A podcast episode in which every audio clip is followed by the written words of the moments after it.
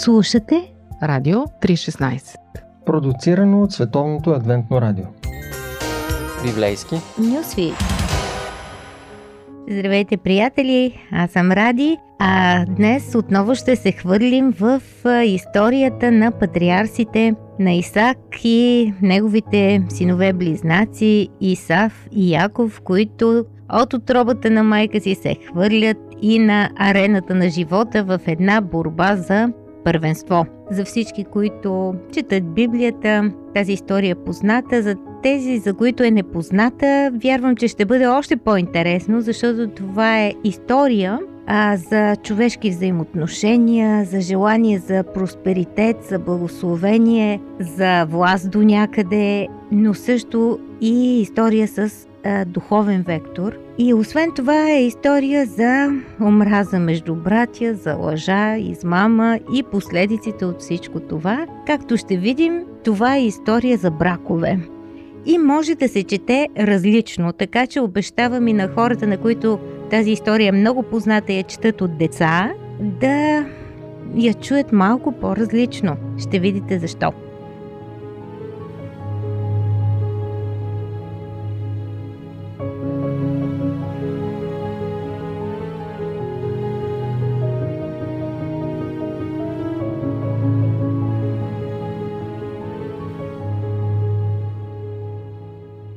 Историята може да звучи съвсем различно, защото зависи от къде започва да се чете.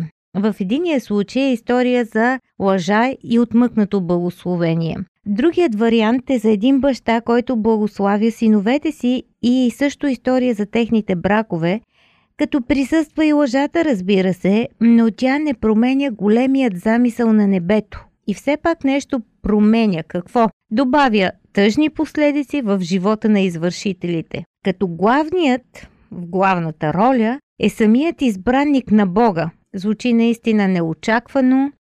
Ако се абстрахираме от това, че някои знаем цялата история, звучи също тъжно, звучи и нелепо, но пък е толкова човешко.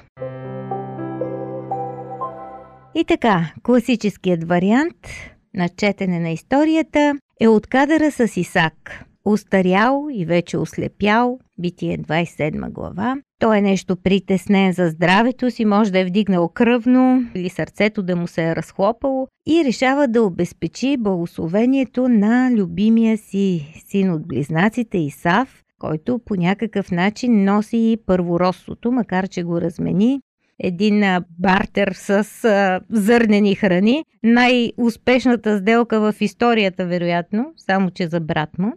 Но, така или иначе, говорихме за това. Така че Исак се страхува да не би внезапно да умре и любимият син да остане без това благословение. Затова си подрежда деня и праща Исав на лов. Ще си хапне от специалитета с дивеч, който ще му приготви, а, както много добре може да го прави Исав, и след това баща му ще го благослови. Ревека обаче шпионира и решава, че е моментът да рискува, за да уреди своя любимец Яков с бащиното благословение. След времето за приготвяне на две козлета, Яков се появява маскиран като Исав при баща си. Художник на костюмите е майка му, съпругата на слепия. И освен това, тя е главният сценарист на сценката. Яков е малко притеснен, че няма да се справи с главната роля и ще бъде разобличен като измамник, но тя непрекъснато го подкрепя. Той се появява в парадните дрехи на Исав, които майка му е прибрала, за случая явно тя се е подготвила. Покрите с животински кожи за имитация на окосменост, защото за разлика от брат си той е гладък. Старае се, но не може съвсем да докара гласа, защото по едно време на разговора и на театъра бащата казва ръцете са ръце на Исав, като го пипа, а пък гласа е а, глас Яковов. Явно не се е справил толкова добре, не е толкова добър актьор. И някакси Исак през цялото време се съмнява и е накосан да разобличи измамата. Първо се усъмнява в разписанието, кога отиде на лов, кога хвана животно и кога успя и да го сготви. Каква е тая скорост от тебе? И отговорът. Твоят Бог ми даде случай. твърде религиозен отговор за Исав, не мислите ли? Яков сякаш се издава тук, по-скоро той се опитва да бъде убедителен. Има и още няколко моменти на ръба, когато театърът може да се провали, но в крайна сметка представлението минава и Исак накрая, когато надушва дрехите и кожите, с които е покрит Яков и усещат дъха на поле, вече се убеждава, че това е Исав и го благославя.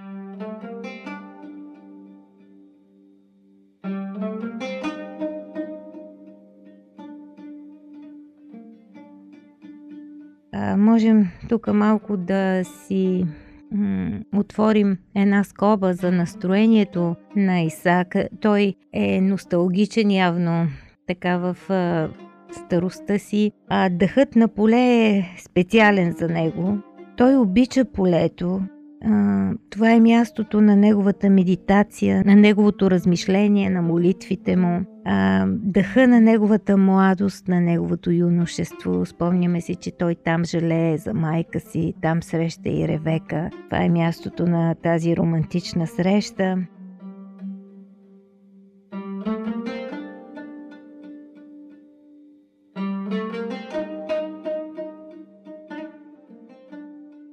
С две думи, Яков получава благословението на Исав, на първородния. Това, което бащата е таил в мечтите си за любимия син. Но според богословите, думите, с които го благославя, не звучат съвсем като благословението на Аврам. Това, за което Яков се надява, това, за което Ревека се надява, то е по-скоро явно благословение пак на първородния, но някак си приготвено за Исав. Библейски послания. Истини от книгата, която съдържа най-важното. Едно предаване на Радио 316. Радио 316, точно казано.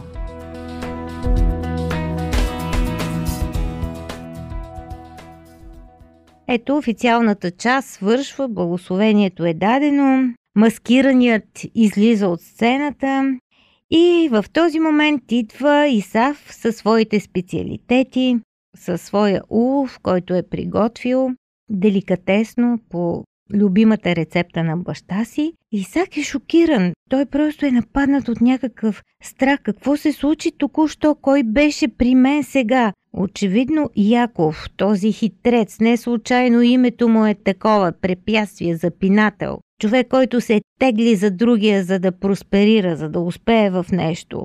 Но аз вече му дадох всичко.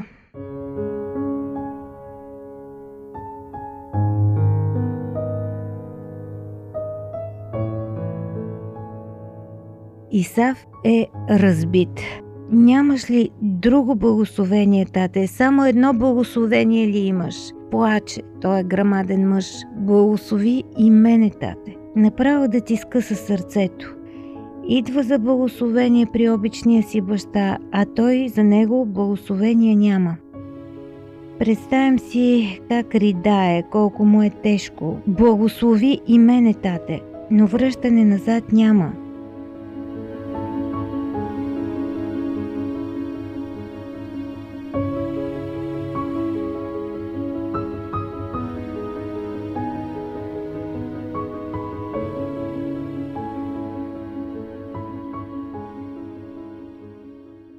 Исак по някакъв начин вътре в себе си знае, че това си е Божия работа, макар че все иска да пробута любимеца си на Всевишния. А този любим син всъщност не се интересува от възвишените неща, интересува се повече от лова си, отколкото от някакви небесни работи. Човека си презря първоросото, не го щете за нещо специално. Искаше това, което може да има на момента. Това, което е в бъдещето, да така, видяхме го и в тази светлина, готова за продажба на първоросото, а сега ето, че плаче. Какво да прави бащата? Вече е дал плодородието на земята, това е първото благословение. Дава е също Министерството на външните работи, народи ще служат на благословения син, околните племена ще му се покланя, той ще им бъде господар. А, също е дал и Министерството на вътрешните работи. Брат му и поколението му ще служи на Яков. То това най-вече интересуваше Исав. Освен това, в даденото благословение е добавена една фраза. Който е с благословения, ще бъде благословен, а който е срещу него, ще бъде проклет. Такава дума бащата не може да отмени. И все пак благославя и Исав. Ти ще живееш от меча си и ако се отделиш от тази земя, ще свалиш от врата си хомота на брат си. И така, до тук можем да заформим единия вариант на четене и историята като история на едно откраднато благословение, измамата на един сляп баща от съпругата му и единият му син, близнак. Вторият начин, по който можем да прочетем тази история, леко подменя фокуса и в този смисъл добавя нова тема и нова рамка на цялата история. Ако започнем да четем текста от предишната глава няколко стиха по-рано и след това завършим историята, ще видим, че се получава една рамка от бракове. Една съвсем нова рамка. Всъщност всичко започва с сватбите на Исав. Неговите женитби с две хетейки. Такива едни момичета, че вземат тока на свекара и свекървата, после идва театъра и двете благословения, за които говорихме, и накрая последиците за героите. А те са доста брачни едни такива последици, така да се каже. След края на представлението, Ревека разбира, че Исав е решил да убие брат си. Той се чувства толкова умерзен, толкова измамен, разочарован, че просто гневът и омразата го изпълват. Тя явно прочита това нещо, защото в текста се казва, че Исаф е решил в сърцето си, а пък тя знае. И Ревека отива при мъжа си, повдига темата за хитейките, това е малко женска тактика. Така са я измъчили тези снахи, че ако и Яков се ожени за една от тези местни момичета, за нея живот няма да има. Затова предлага да го пратят при брати, та Яков да си хареса някой от братовчетките за съпруга. В крайна сметка, вместо бягство, Яков получава всъщност виза, пътува за да си търси съпруга и сега Исак го благославя, вече при тръгването отново. И това вече силно ни напомня за благословението на Аврам.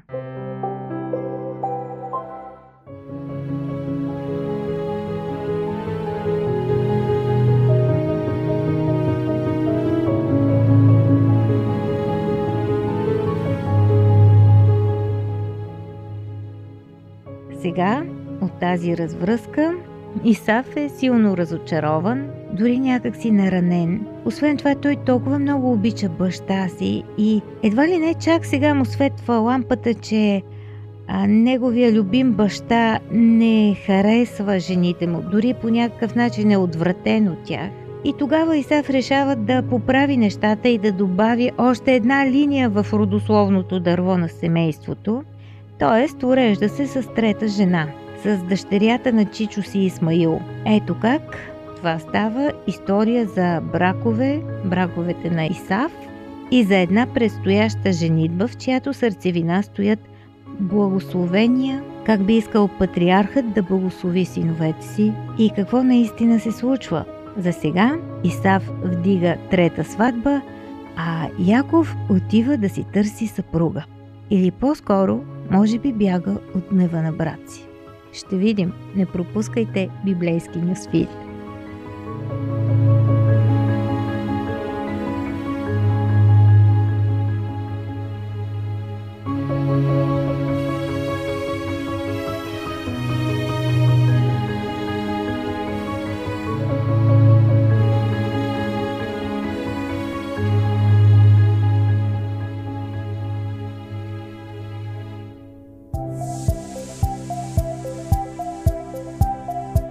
Слушате Радио 316 Продуцирано от Световното адвентно радио.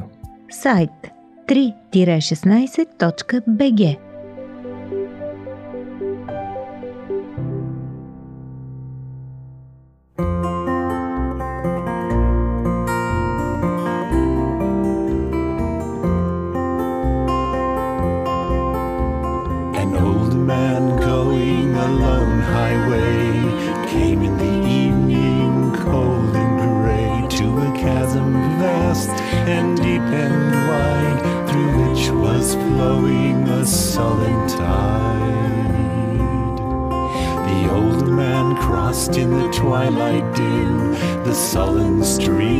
had no fears for him, but he turned when safe on the other side and built a bridge to span the tide.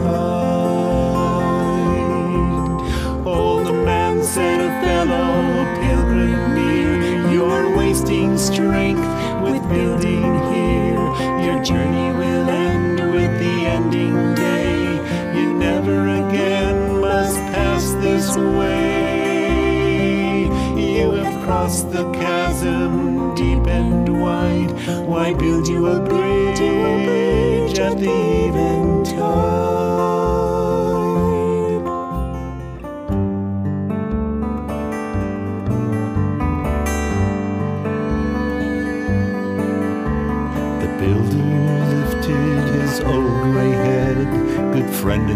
Path I have come, he said. There followeth after me today a youth whose feet must pass this way. This chasm that has been not to me, to the fair haired youth may a pitfall be. He too must cross in the twilight dim. Good friend, I am building the bridge for him.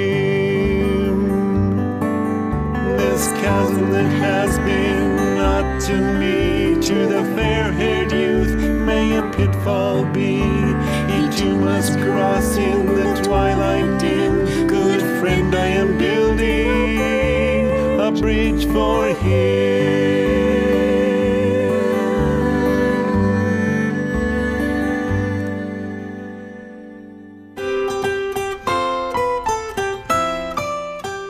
По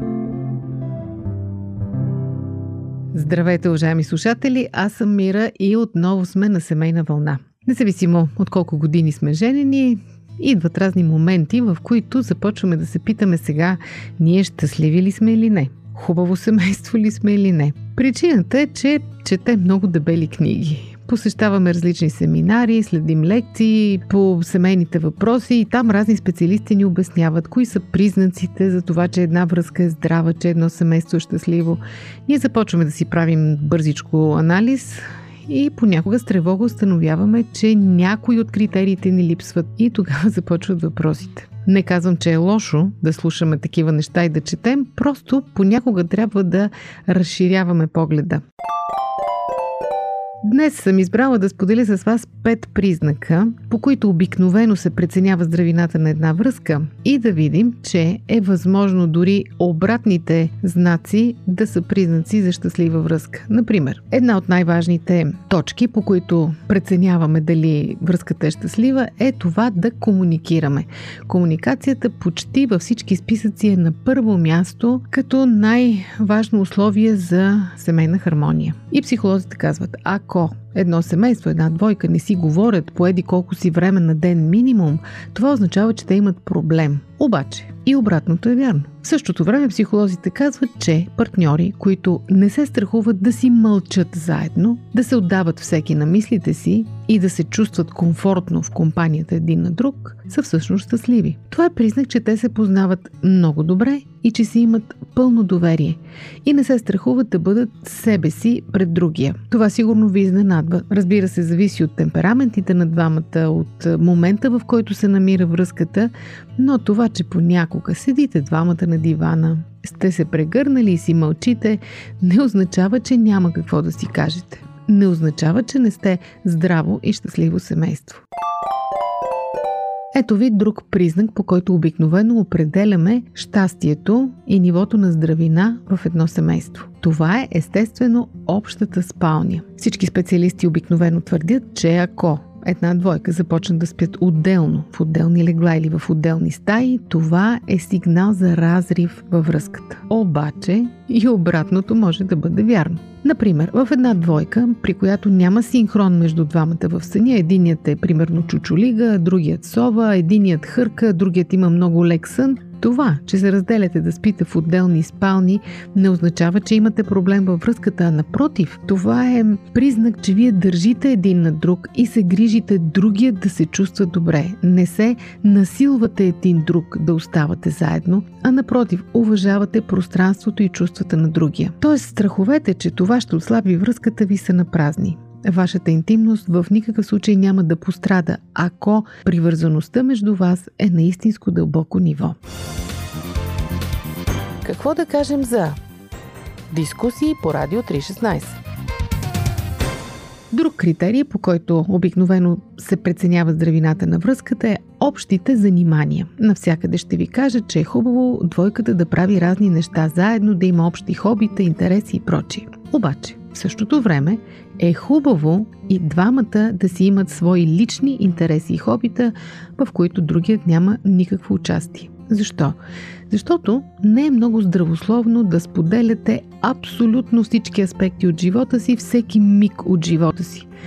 Както разбира се е добре да си имате приятели, които са си лично ваши приятели не е задължително да бъдат приятели на партньора ви. Представете си една двойка, която да кажем двамата са колеги в работата, прекарват 8 часа заедно на работното място, след това пазаруват заедно, след това отиват на фитнес заедно, след това вкъщи готвят заедно, вечерят заедно. Това не е добре. Това може дори да превърне в двойката в нещо като взаимозависима двойка. Напротив, хората, които нямат проблем да прекарват време сами, живеят в здрави взаимоотношения, защото си имат силно доверие. Ето ви още един признак за здрава връзка. Това е, че двойката не си вдига скандали и не се кара. Тук специалистите разделят мненията си и със сигурност сте чували и обратното твърдение, че напротив, ако в една двойка има качествени разправи, това е признак за нейната здравина. Защо? Защото това означава, че те държат на мнението на другия.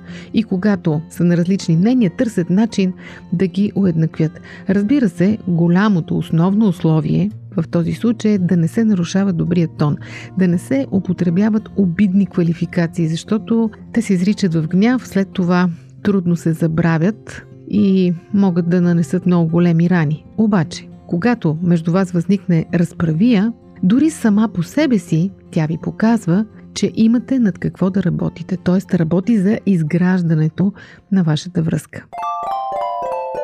И още един популярен признак за здраво и щастливо семейство, за хубава връзка, това е, че сте много време заедно. Споменахме го вече при общите хобита, но много често двойките се чувстват виновни, когато поради служебни ангажименти или някакви други, те не могат да прекарват достатъчно време заедно. Колкото повече купнеете един за друг, когато не сте в взаимното си присъствие, толкова по-силна е връзката ви, толкова по-силно се наслаждавате на моментите, когато сте заедно. Проблема не е в това колко време сте разделени, а в това какво мислите за другия, докато сте разделени.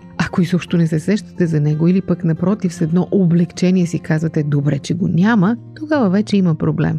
Но ако това време, в което сте разделени, вие мислите за другия с нежност и любов и купнеш отново да се съберете, тогава спокойно разделите не са опасни за вас. Скъпи приятели, надявам се тези неща да ви прозвучаха насърчително, защото от всичко най-важното е да се проверявате с лакмуса на любовта. Ако обичате другия толкова много, че сте готови да се откажете от нещо свое любимо, означава, че обичате. Дочуване от мен до следващия път.